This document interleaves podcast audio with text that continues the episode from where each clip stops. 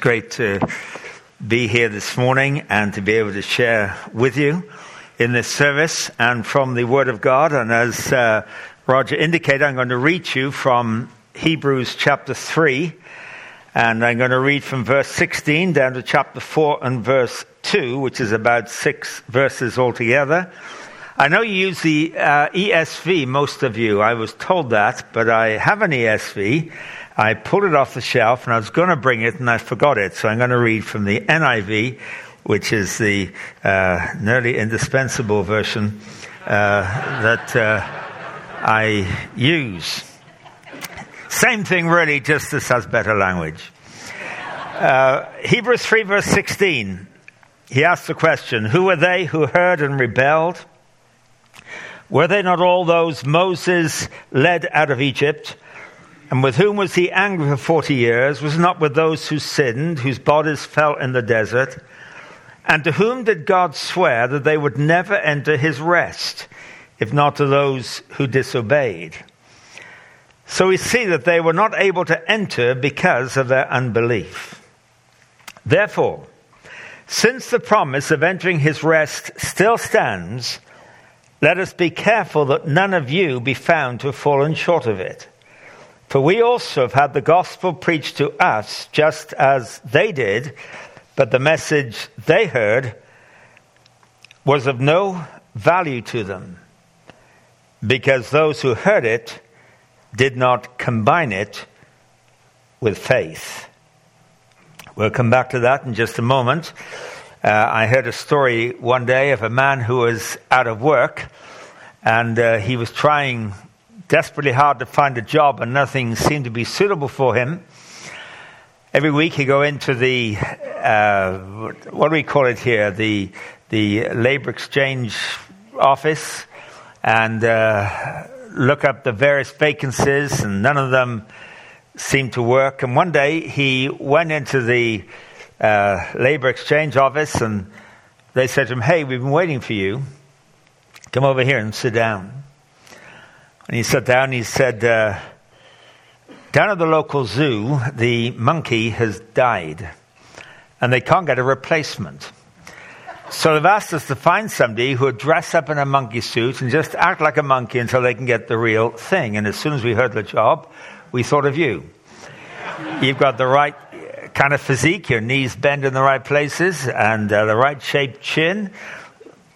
And so it sounded interested, so interesting. So he, he took it on, went down to the zoo, dressed up in his monkey suit, learned to scratch himself in the right places, went behind the bars, ate bananas, flicked peanuts, caught them in midair, and uh, people walking by thought he was the real thing.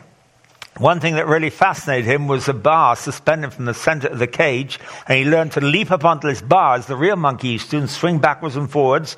And then he learned to hold on with one hand and swing back with one hand, and then let go and catch with the other hand. And people coming by thought this is a very athletic little monkey. And then he got really smart and he learned on the upward swing to let go with both hands, do a somersault, catch the bar with his knees, swing back upside down, do another somersault, catch the bar with his hands again. And he was extremely impressive. And uh, one day he was doing this, and on the upward swing, he let go to catch the bar with his knees, with his legs, and he missed. And he got uh, thrown right out of the cage and landed two cages away in the cage of the lion. And when he landed, the lion let out an almighty roar, and this poor little monkey man didn't know what on earth to do.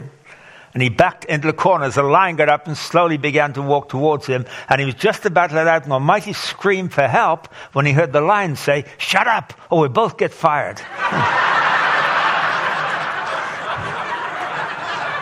now, I, I, tell you that for a couple of reasons. One, because I thought it was funny and I wanted to check your sense of humor. Uh, so that's good so far. but uh, second reason is because there are a lot of folks who think being a Christian is a bit like that. Where you put on a Christian suit and you act a Christian, you scratch your Christian itches and eat your Christian bananas and do your Christian flips and eat your Christian peanuts and so on. But it's not really something that works on Monday morning, it's just something you put on on a Sunday. I've met folks outside who would say to me, I don't want to become a Christian because I don't want to become another hypocrite, which is very good news. I always tell them that. We've got enough, I know. We don't need any more. So don't do that. But my bigger concern here this morning is that many Christians who've discovered their Christian experience has become a little bit like that. We find ourselves coming into a company like this this morning, and we know the culture, we know the lingo, we know the way we behave, and we do it well. Big smiles, good handshake. How you doing, brother? But Monday morning, it's not working. Or we go home, the end of this service, and in your marriage, you know this isn't working. In your family life, it isn't working. Some of you young people, you go back to school, you go back to college, and you know that what you believe, and you really believe it here on a Sunday morning, doesn't work on a Monday morning. And if you recognize that in yourself, you're actually in very good company. Because that is exactly what the writer of Hebrews describes when in verse 2 he says, For we also have had the gospel preached to us just as they did. Now, the they in the context are the children of Israel on their journey out of Egypt into Canaan and through the wilderness. That's the, the passage that he's speaking about. But he's not just giving them a bit of a history lesson. He's I'm talking about you on the basis of this history lesson. For we had the gospel preached to us just as they did. They had good news, we have good news. But the message they heard was of no value to them. It didn't do them any good. And here's why. Because those who heard did not combine it with faith. Because truth in itself never does you any good. In itself unless that truth is combined with faith, he says. One translation says mixed with faith, where you churn it up, where truth is mixed and combined with faith. And what he's talking about here are the Israelites in their journey out of Egypt, where God had wonderfully delivered them, you remember, from their bondage and. Uh, God had sent plagues against Pharaoh and the Egyptians, and uh, they'd only served to harden Pharaoh's heart until the final, most awful plague, which was the night when every firstborn Egyptian son died in his bed. Not only that, the firstborn Egyptian calf died in its stall. The firstborn Egyptian lamb died out in the field. The firstborn Egyptian cat was dead in the morning. Firstborn Egyptian puppy, dead when they got up the next morning. But the Israelites that night didn't go to bed. They took a lamb, you remember, and they slew the lamb. And they marked the doorposts of all their homes with the blood of the lamb. And they took the meat of the lamb and they roasted it it says, with their coats on their back, their belts around their waist, their shoes on their feet, their staff in their hand, they ate the meat of the lamb, ready to run in the strength of the lamb the moment the word came, You're free. Because that morning at crack of dawn, Pharaoh said, Get out of here as quickly as you can. And it's a beautiful foreshadowing, of course, of the Lord Jesus Christ. When John the Baptist introduced him to the world, he did it this way He said, Behold the Lamb of God who takes away the sin of the world. And every Jew listening to John that day knew exactly what he was talking about. Because every year they then, and they still do today, reenact the Passover, where it is the blood of the Lamb that marked off the people of God from the angel of death that visited every unmarked home in Egypt that night. So they'd experienced what we would call being born again. They have been brought out of their bondage, it's a picture in Scripture coming out of Egypt, is coming out of sin. Uh, that's why this uh, story of the, the, Israelites coming out of Egypt and going to Canaan is the most repeated and referred to story in the whole of Scripture, because it is a beautiful picture of what it means to be brought out of our bondage and slavery to sin through the blood of the Lamb, which is, of course, the Lord Jesus Christ. But having come out of their sin, having a testimony, if you like, to being born again. They were left with a gospel that didn't do them any good. it didn't work. It left them in the wilderness for 40 years. It was an 11 day journey to go from Egypt to Canaan. It tells us that in Deuteronomy 11 days. I've done that journey on a bus. It took less than 11 hours. That was with a five hour stop at the Israeli border. it took them 40 years, went round in circles. Why? Because although they trusted God to bring them out, they did not trust God to take them in to the new land. And they were left in the wilderness with a gospel that was of no value to them. Now, the reason why Paul, uh, the writer of the Hebrews, sorry, I'm not suggesting it was Paul, but the reason why the writer of the Hebrews talks about this is because he's concerned with the folks he's writing to. And if you read through the whole context, he keeps saying about you, you, you. And we're not going to read through the whole context, but he, or, or about us. And here he says, as they had the gospel preached to them, as we have had the gospel preached to us, be very careful that the gospel you have received is not a gospel that does you no good. Because he says, what turns truth into experience is when it is combined with faith. Let me talk about that this morning. I think the word faith is probably one of the most misunderstood words in our Christian vocabulary. We know the New Testament is full of it. It tells us, for instance, we are cleansed by faith, we're justified by faith, we're saved by faith. In other words, if you're going to become a Christian, it is on the basis of faith, whatever that is. But having become a Christian by faith, we are then to walk by faith it tells us in the New Testament, to live by faith. We are sanctified by faith. We take the shield of faith. We overcome the world by faith. We ask in faith. We have access to God by faith. We draw near in full assurance of faith. All these are quotations from the New Testament. In other words, having become a Christian by faith, the only way that we can be the Christian we have become is by faith. To extent, Hebrews 11:6 says, "Without faith, it is impossible to please God." And Romans 14:23 says, "Whatever is not of faith is what? Sin." That tells me two things about faith. One, faith is important. The whole of Christian life operates on the basis of faith. Secondly, it tells me this if I have a Christian that doesn't work, in all likelihood, it is because of my failure to exercise faith. So, what is faith? Let me define it first by saying what it isn't. Some people have the idea that faith is some kind of mystical power where if you close your eyes and really, really, really believe something strongly enough, your believing it will actually make it happen. I remember speaking some time ago in England, which is where I come from, and uh, I was speaking at a conference in the north of England one summer, and uh, we were all staying in one building, and the conference hall where we had our meetings was another building. And it was a typical English summer's day, and it was raining. And uh, I was running down to the conference hall uh, to avoid getting wet. And I caught up with a man and his wife walking under a large umbrella, sort of golf umbrella. And I said, Do you mind if I walk under your umbrella with you? And they said, No, not at all. So, simply as a conversation piece, I said, It's going to be a miserable day today, isn't it? And the lady turned to me and said, Don't say that. I said, Why not? She said, You should say, It's going to be a beautiful day today.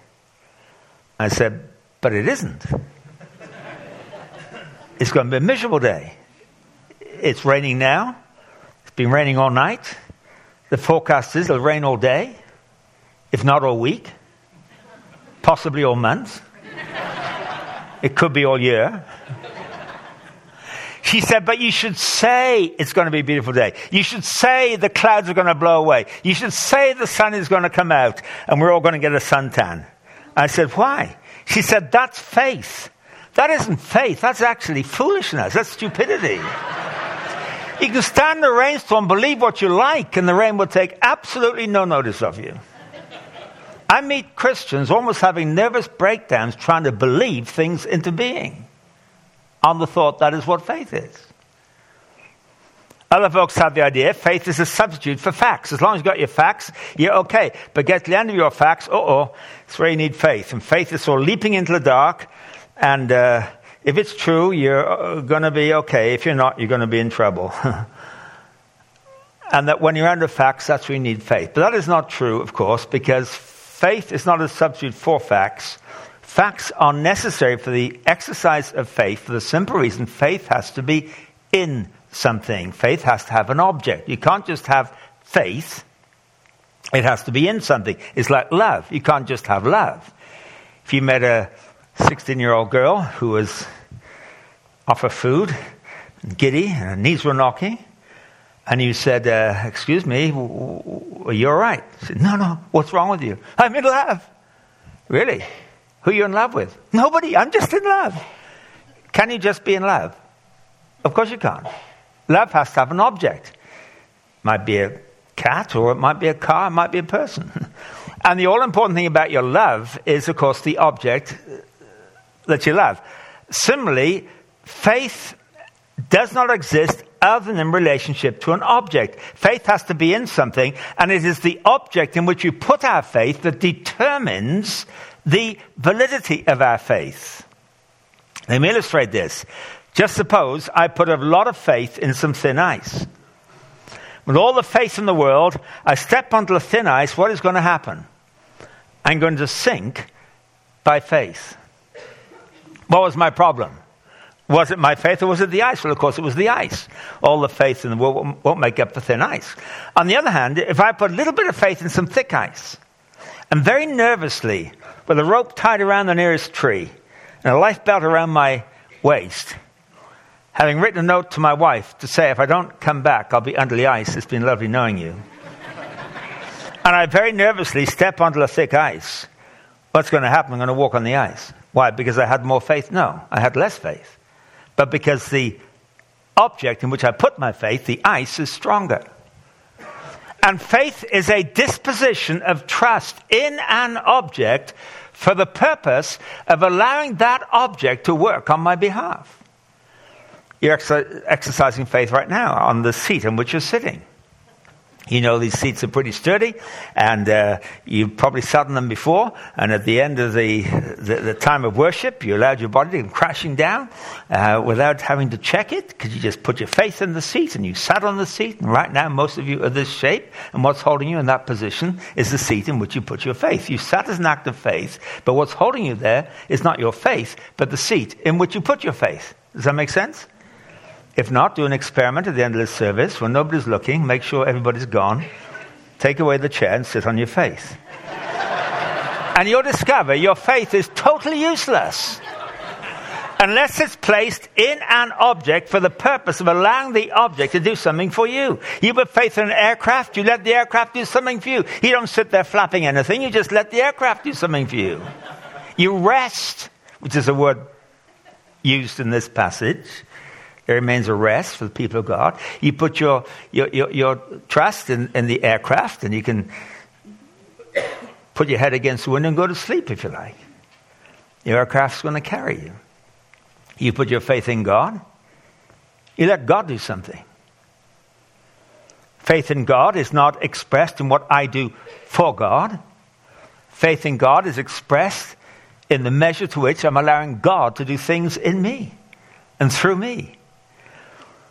And uh, we know this is how we become a Christian because we know we're saved by faith. We come to the point of saying, Lord Jesus Christ, there's nothing I can do to change myself, to get rid of my guilt, to, to change the way I live my life, but I want to thank you that you died for me in order to cover my guilt and you can forgive me on the basis of your death and you were buried and you rose again to impart your resurrection life to me, that you might come now and live in me and enable me now to be a new person with that gift of eternal life. And that's how you became a Christian, as an act of faith. We say, but we all know that. That's ABC of the gospel. But what we do not equally know is that having been saved by faith, we equally are to live by faith. Now, unfortunately, that's become a technical term uh, amongst many of us for what missionaries do who don't get paid. we say they live by faith. Somebody asked me one day, Do you live by faith? I said, uh, Yes. Do you? He said, No, no, I've got a job. I said, I didn't ask you about your job, I asked you about your faith. He said, No, no, I asked you first. And when I said you live by faith, what I meant was, Do you get paid for what you do or don't you? And I said, That isn't living by faith. It has nothing to do with living by faith.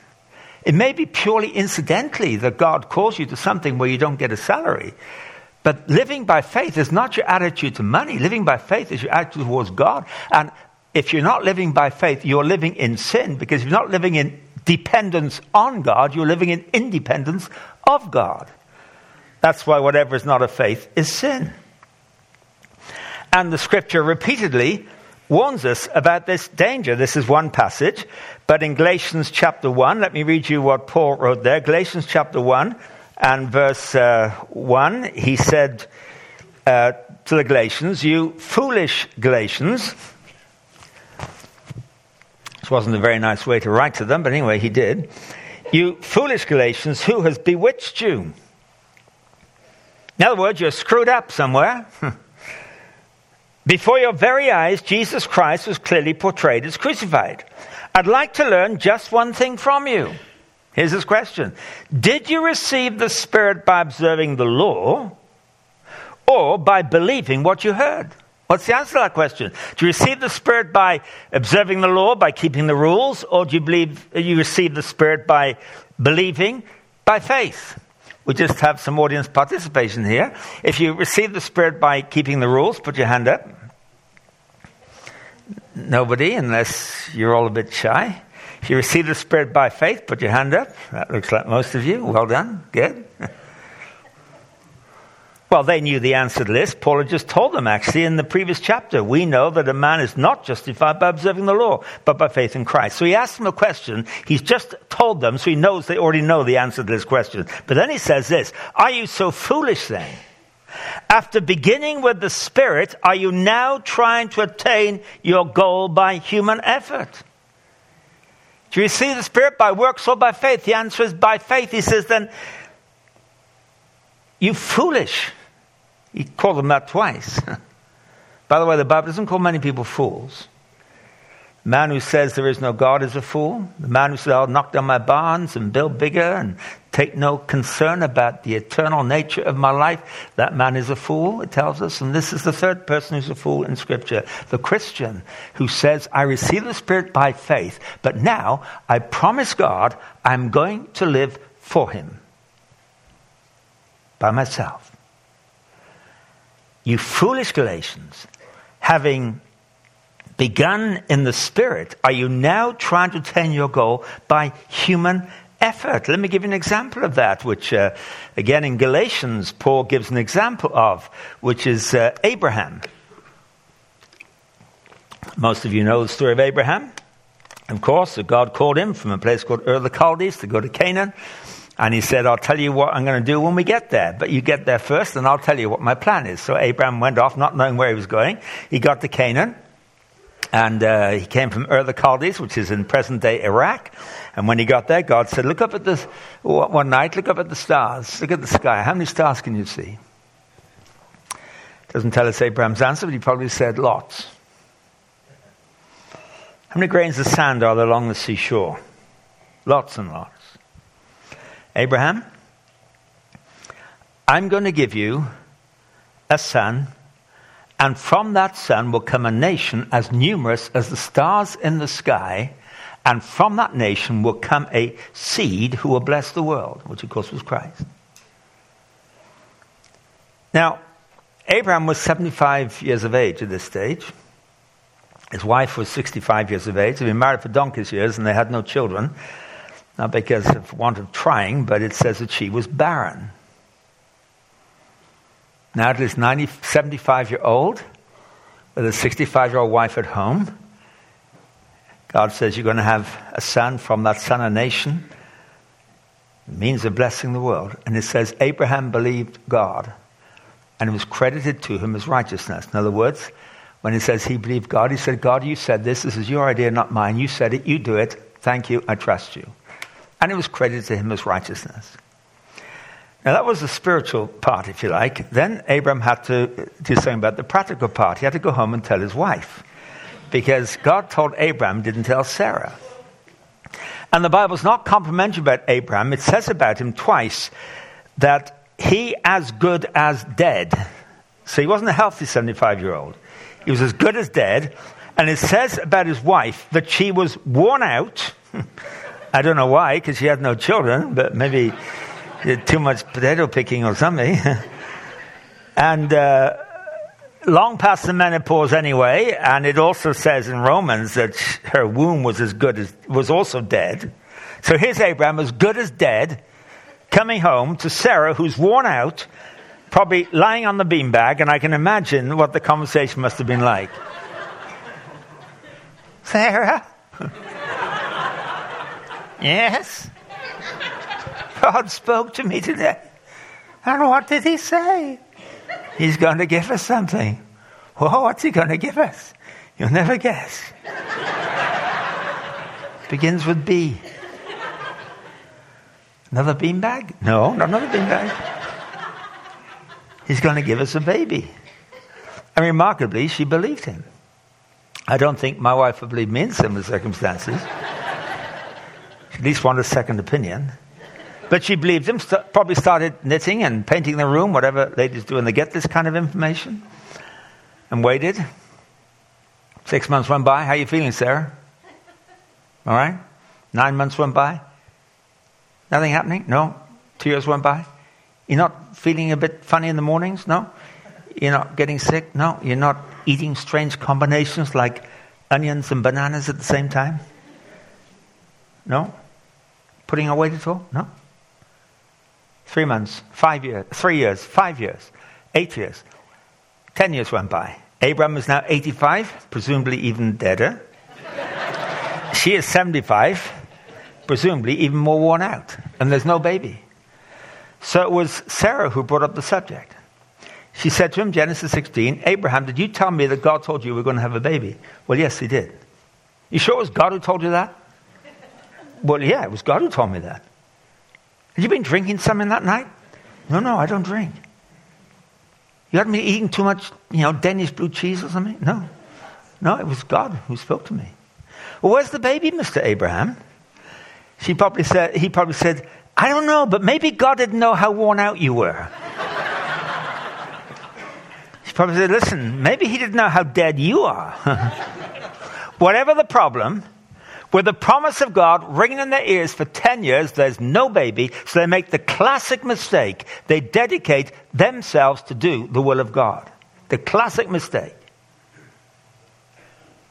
And Sarah said, Why didn't you have the baby through the maid Hagar? Wasn't totally out of the norm in the culture. Abraham and Sarah had gone down to Egypt, actually, uh, against the will of God. They had to deceive and lie and cheat in order to survive there. But when they came back at the end of a famine, when they came back, they brought with them a servant girl called Hagar. And by the way, if you go to the will of God, make sure you jettison the baggage when you come home. Because they didn't. And she was conveniently in their home. And Abraham thought, well, maybe that's a good idea. And so Hagar conceived his son his child, was born as a son. They called him Ishmael. Abraham must have been thrilled a bit. He was 86 now. At last, my own little son. I imagine him holding him and doing what old men do with little babies, and this kind of thing.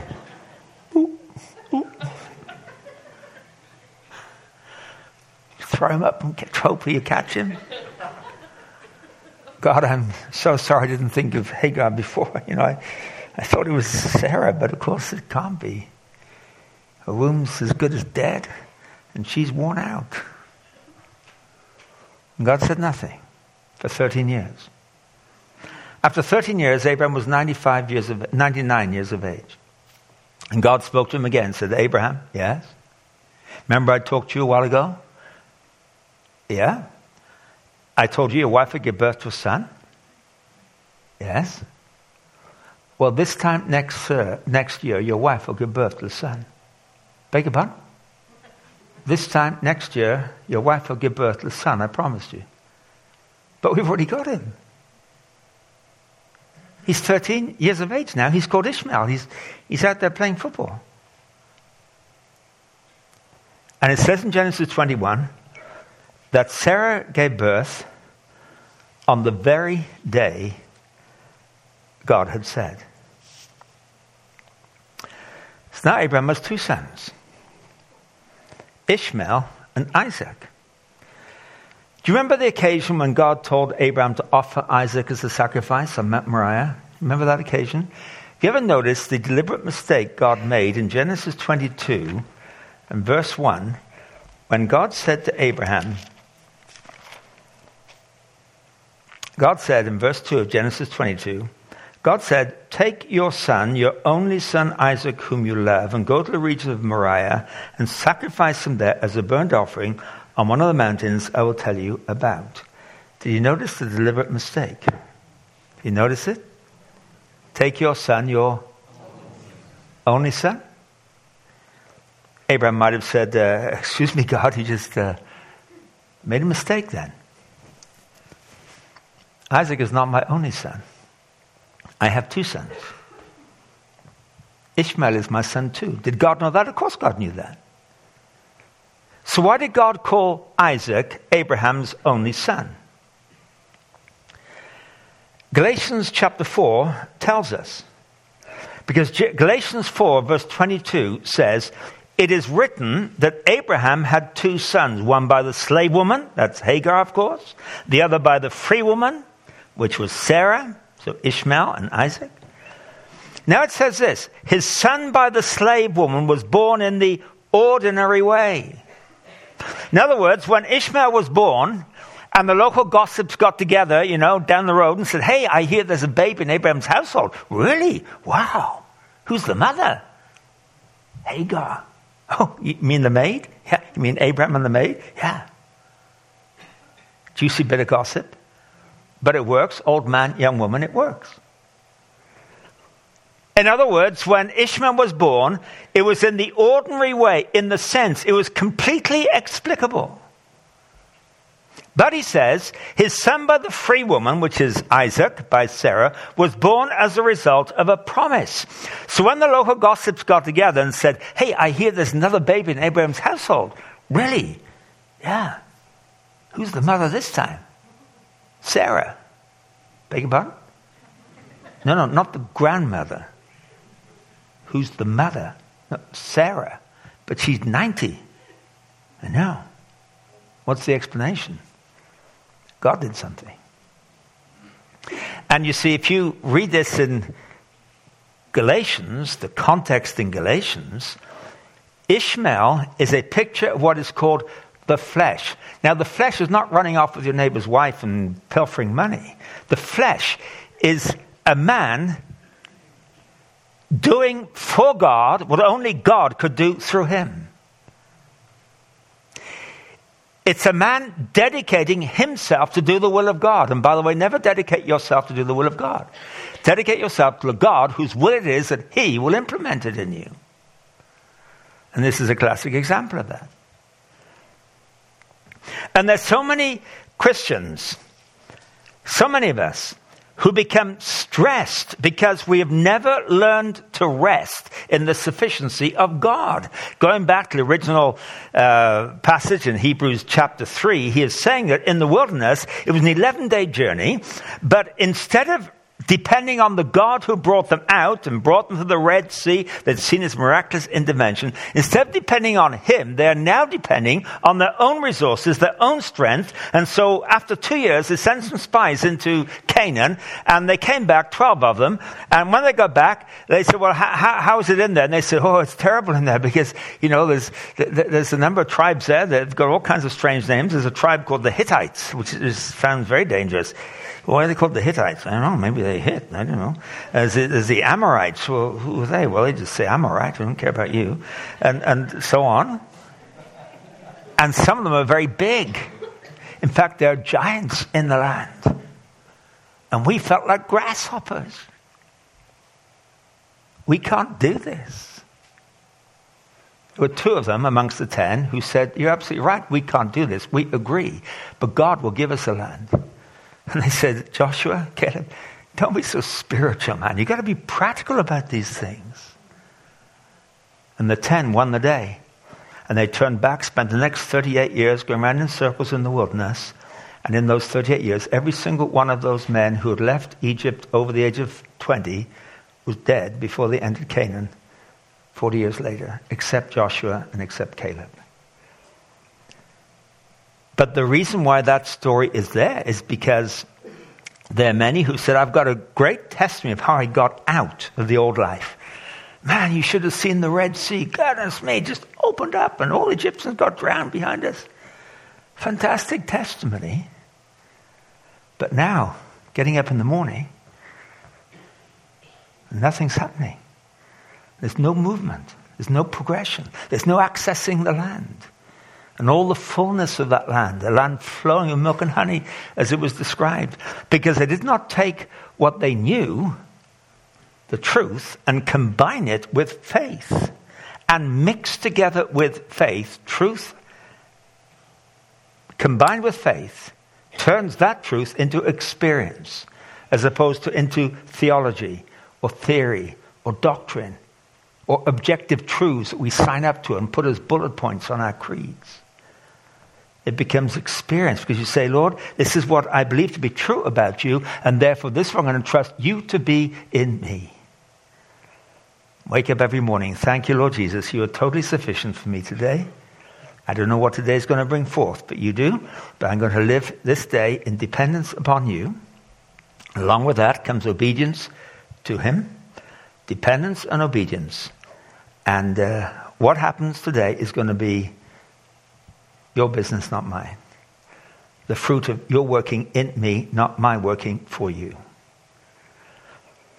And it becomes a life of rest. That doesn't mean a life of inactivity or passivity, but resting in the sufficiency of God. Now, let me just say this in these last few minutes. You say, well, that's all very well, but I don't have enough faith. And I'm sure we've all felt that. Disciples came to Jesus one day in John in Luke 17 and verse 5, and they said, Lord, increase our faith. If we'd been standing around listening, we would have said, Wow, these disciples are being really spiritual today, because they weren't a lot of times. It's a great question. Lord, increase our faith. But have you ever noticed Jesus' answer to that question or that request? He said to them, if you have faith as small as a mustard seed, you can say to this mulberry tree, Be uprooted and planted in the sea, and it will obey you. They say, Increase our faith, give us a bigger faith.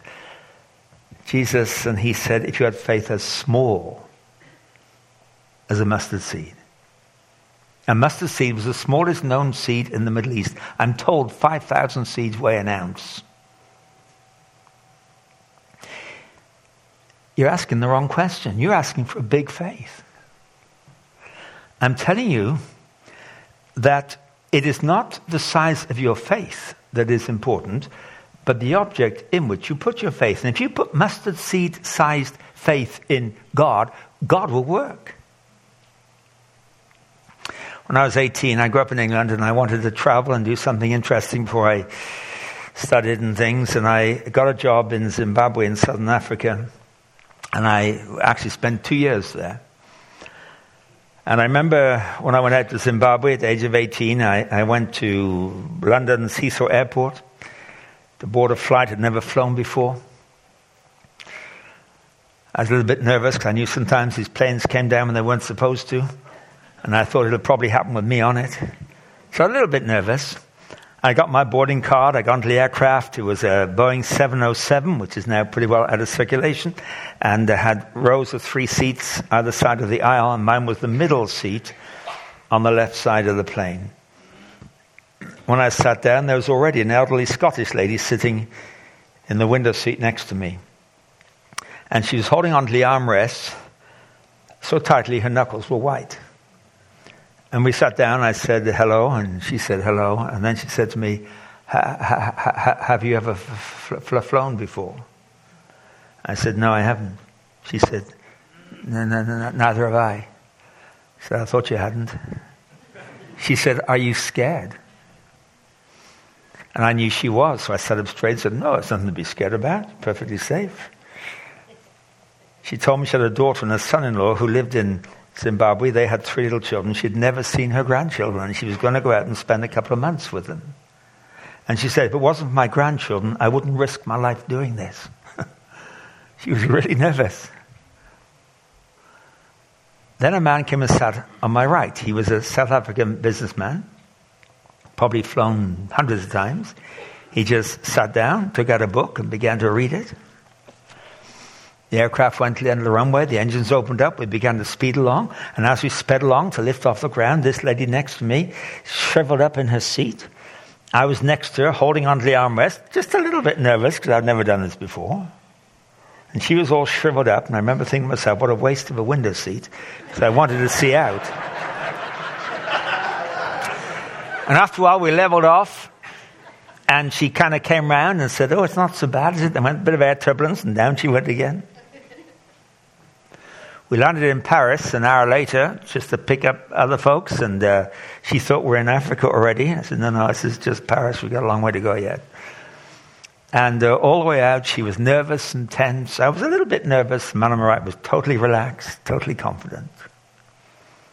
If you like, the three of us each had a different quantity of faith. lady next to me had mustard seed sized faith, just enough to allow herself to be persuaded there was a 51% chance of survival. mustard seed sized faith. I, in contrast to her mustard seed sized faith, had, had potato sized faith, a good baked potato size, style sized faith. The man on my right had watermelon sized faith. But the interesting thing is this she only had mustard seed sized faith. I had potato sized faith. He had watermelon sized faith. But you may not believe this, but it's true. We all arrived in Harare in Zimbabwe at the same time. Man with the big faith didn't get there first, and I came in second. She came in six hours behind me. We all got there at the same moment for the simple reason it was not the quantity of our faith, it was the issue, it was the object in which we put our faith. So when these disciples say, Lord, increase our faith, the answer of Jesus is to say, you do not understand the nature of faith. If this is what you think it is, you go into a dark room somewhere and try to work it up. No, it's simply calculated, whether it's a lot or a little, mustard seed or watermelon size, saying, Lord Jesus, I'm going to trust you in this situation, even though it scares me silly, because I only have mustard seed size faith. I'm going to trust you. And you'll get there on time. Because he'll work. Now, having said that, there is, of course, a decided advantage in an increased faith. The advantage was this the man on my right was totally relaxed, ate three good meals, had a sleep. Lady on my left, tense all the way, ate half of one of those meals, and I won't tell you what happened to that half because it wasn't very nice. She didn't sleep. I saw her in the parking lot, actually, in Harare. I was being met, and we were going to up, and, and she was there with her daughter and son-in-law, and they were kind of one either side of her, helping her along. And I thought, this poor lady's going to spend the first month in bed, getting over the journey. She's exhausted.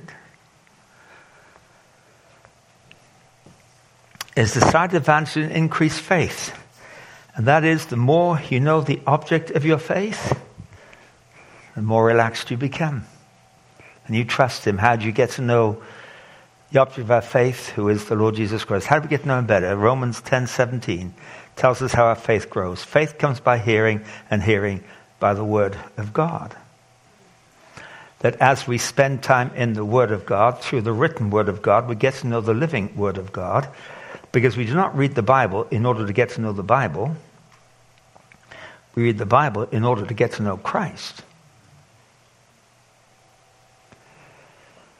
That's why Jesus criticized the Jews for studying the Bible. In John 5:39, he said, "You study the scriptures because you think in them you have eternal life, but they bear witness to me, and you refuse to come to me." So you study the Bible to get to know the Bible, and it makes you Pharisees. You're brilliant Pharisees. You dot every I and cross every T. But that's not the purpose of the scriptures that you study. It's that through the written word you come to know me, the living word. I have a Toyota Camry.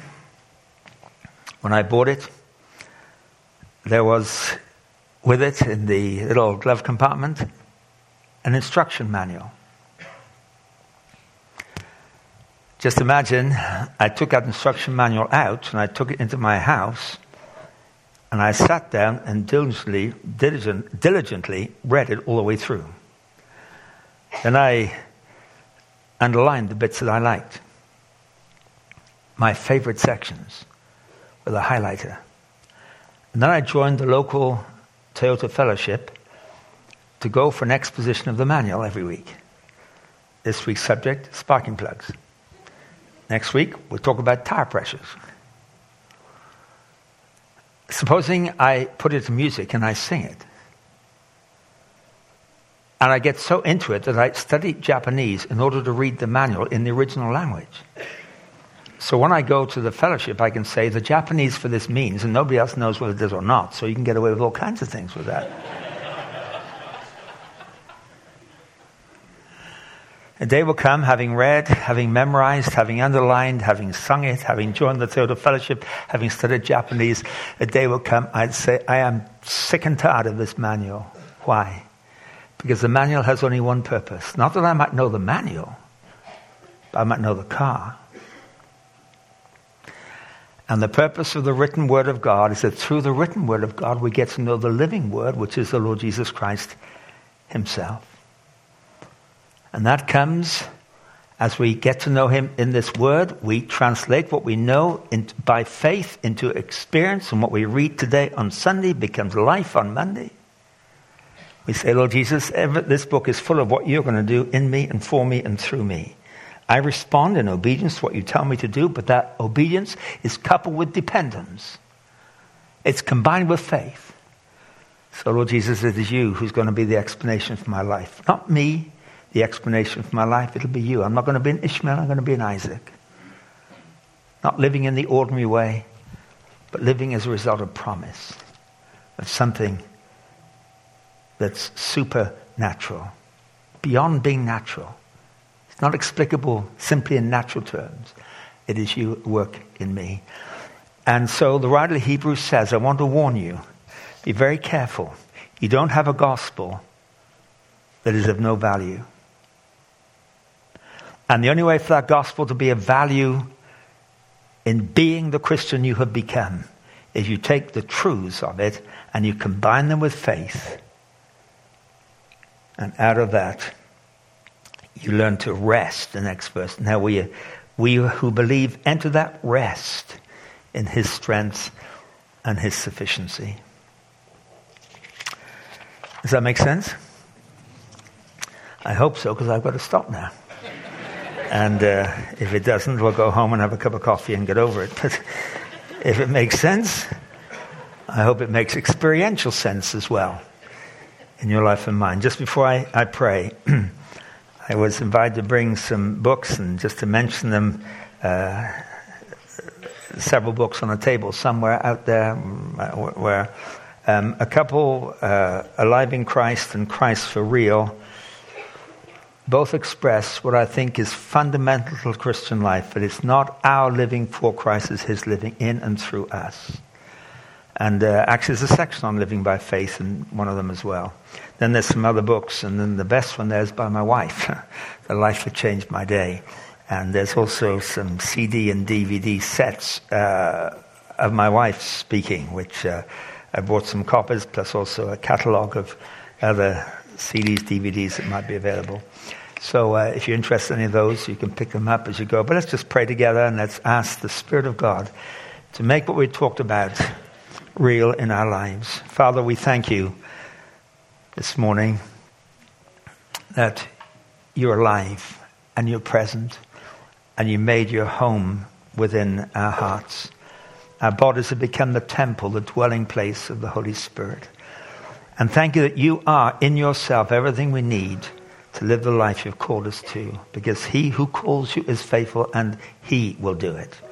And we want to experience you doing and working in us and through us. Help us to be men and women who trust you. For those of us who have mustard seed sized faith, help us to take the risk of just trusting you and letting you bring about what you want to accomplish in our lives, that we may grow in you and our faith will grow as it comes through the Word of God. We pray it in Jesus' name. Amen.